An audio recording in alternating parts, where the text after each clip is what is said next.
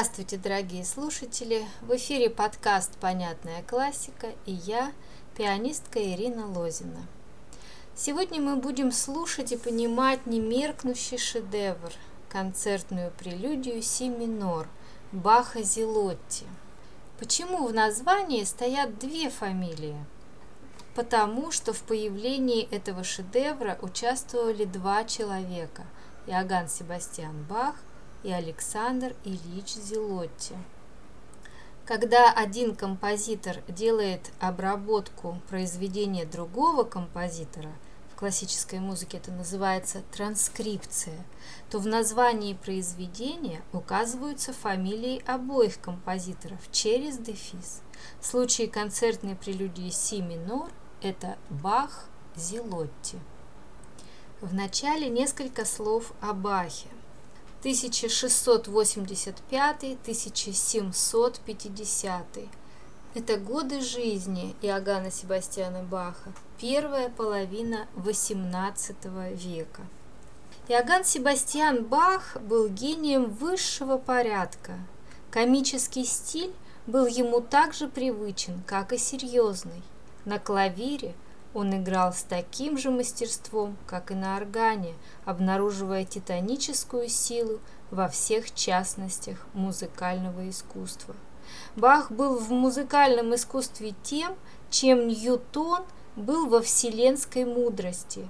Дух его был столь своеобразен, столь грандиозен, что для того, чтобы постичь его, понадобятся целые поколения.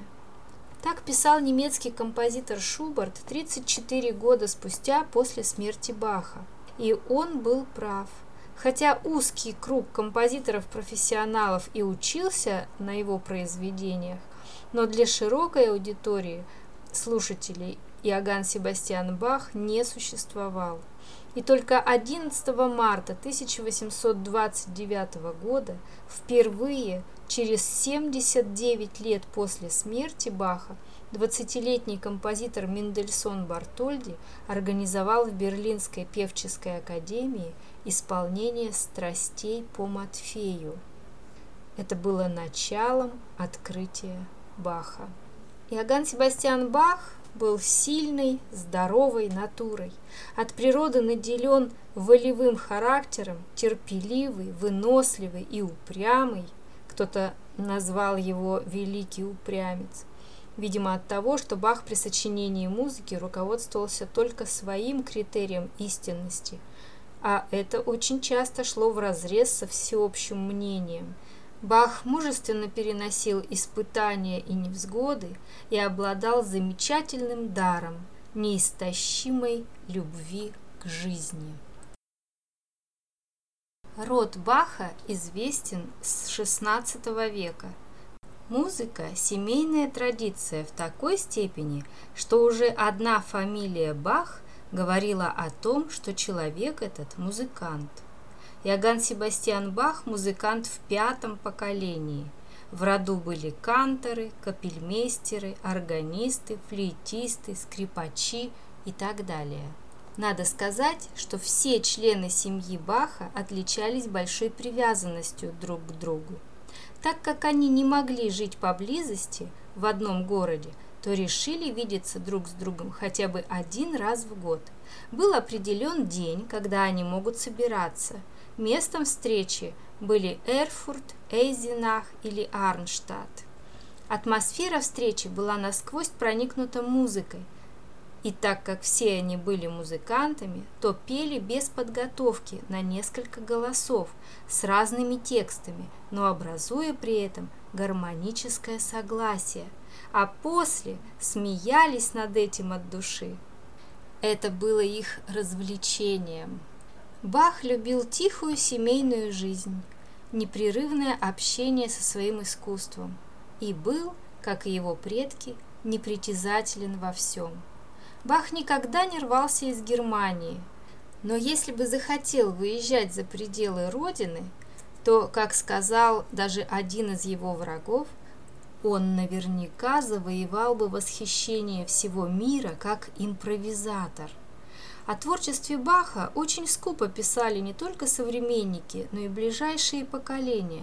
Зато исполнительское виртуозное мастерство Баха-органиста завоевало известность среди современников. Бах обладал феноменальным даром свободной импровизации на любую заданную тему. О Бахе-органисте складывали легенды. У Баха было 20 детей – 13 дожили до взрослого возраста, а четыре сына стали знаменитыми музыкантами.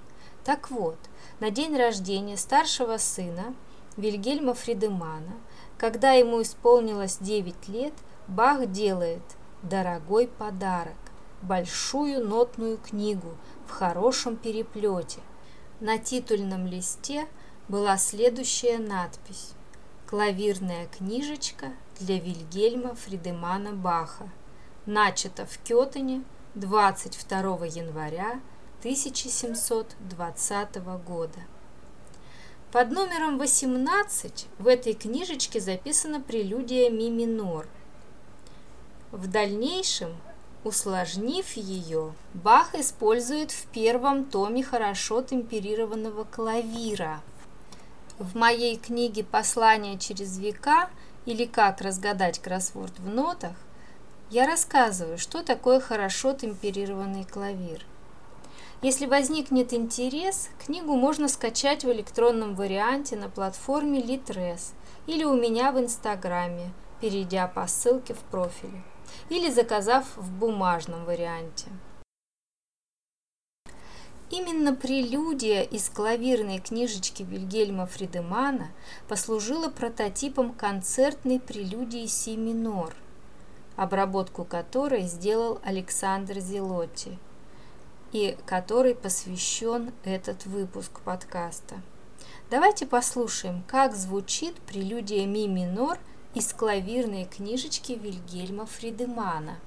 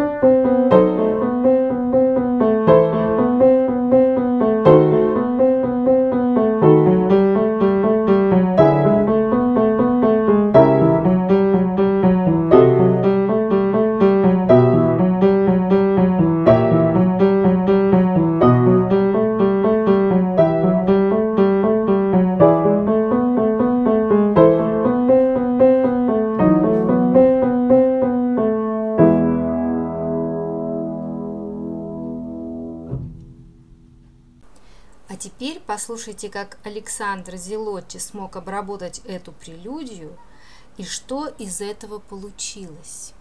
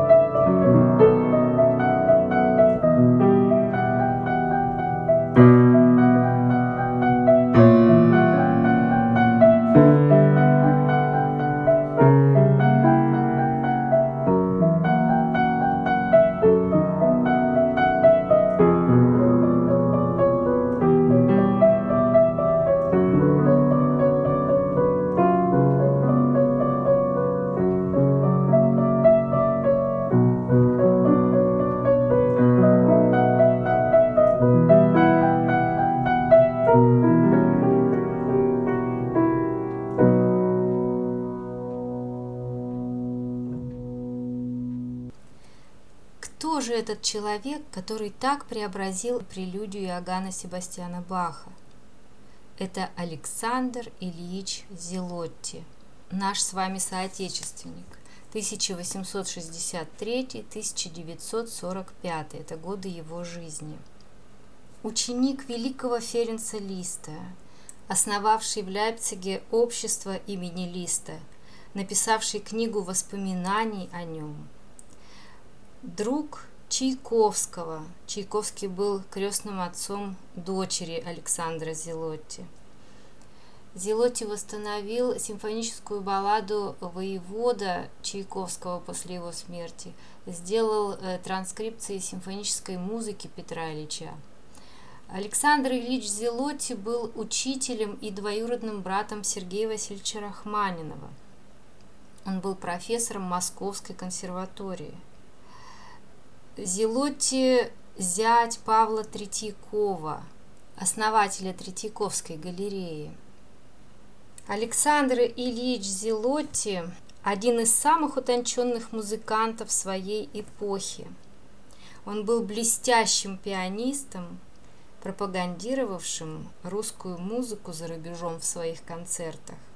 Пианист Пресман вспоминает, его изумительная виртуозность и блеск ослепляли.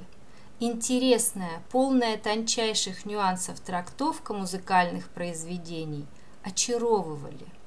С 1901 года Александр Зелотти начинает свою дирижерскую деятельность. В 1912 году он основал общедоступные концерты для малообеспеченной публики.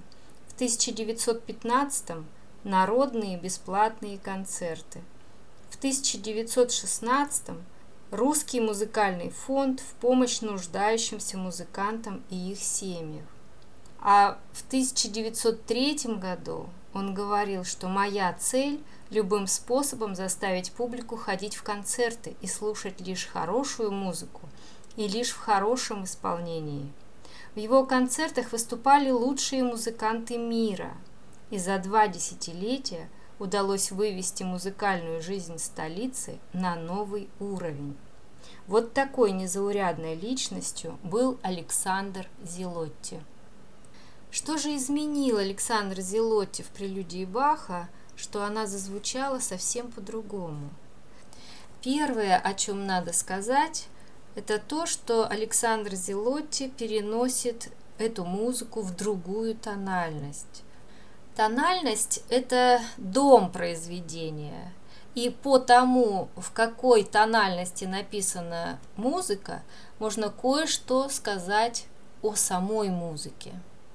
Так вот, э, тональность си минор – это трагическая тональность. О ней Бетховен сказал Шварце тонале, черная тональность. О чем еще надо упомянуть? О том, что Зелотти меняет местами гармонию и мелодию, добавляет педаль. Во времена Баха который жил в 1685-1750 годах, у фортепиано еще не было педали. Она появилась лишь в 1765 году, и это, как вы понимаете, открыло новые, неведомые доселе горизонты. Так о чем же эта музыка?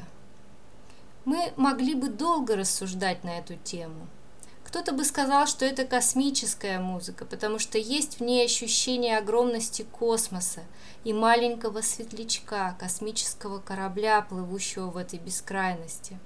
А однажды девочка лет 11 на мой вопрос, о чем эта музыка, ответила, что это одинокая женщина, смотрящая в окно, а на улице идет дождь. Ассоциаций может быть столько, сколько людей будут слушать это чудо, и все они будут справедливы до тех пор, пока мы не заметим символ, данный здесь Зелотти. У Баха в прелюдии его нет, и этот символ – тема креста. Он проходит в басу, и чтобы мы его заметили, Зелотти ставит форте, громко – до этого не было такой динамики. И становится ясно, что это кульминация, самое главное место всей прелюдии. Давайте послушаем его.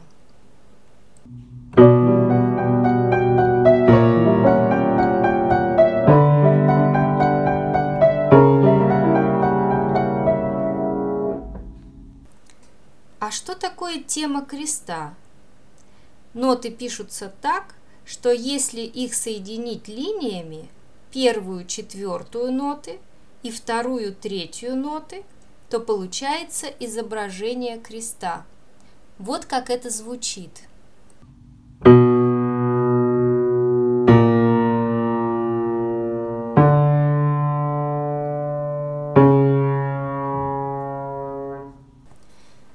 Иоганна Себастьяна Баха написана фуга до диез минор из первого тома ХТК на тему креста. И если возникает этот символ, то это означает только одно для всех.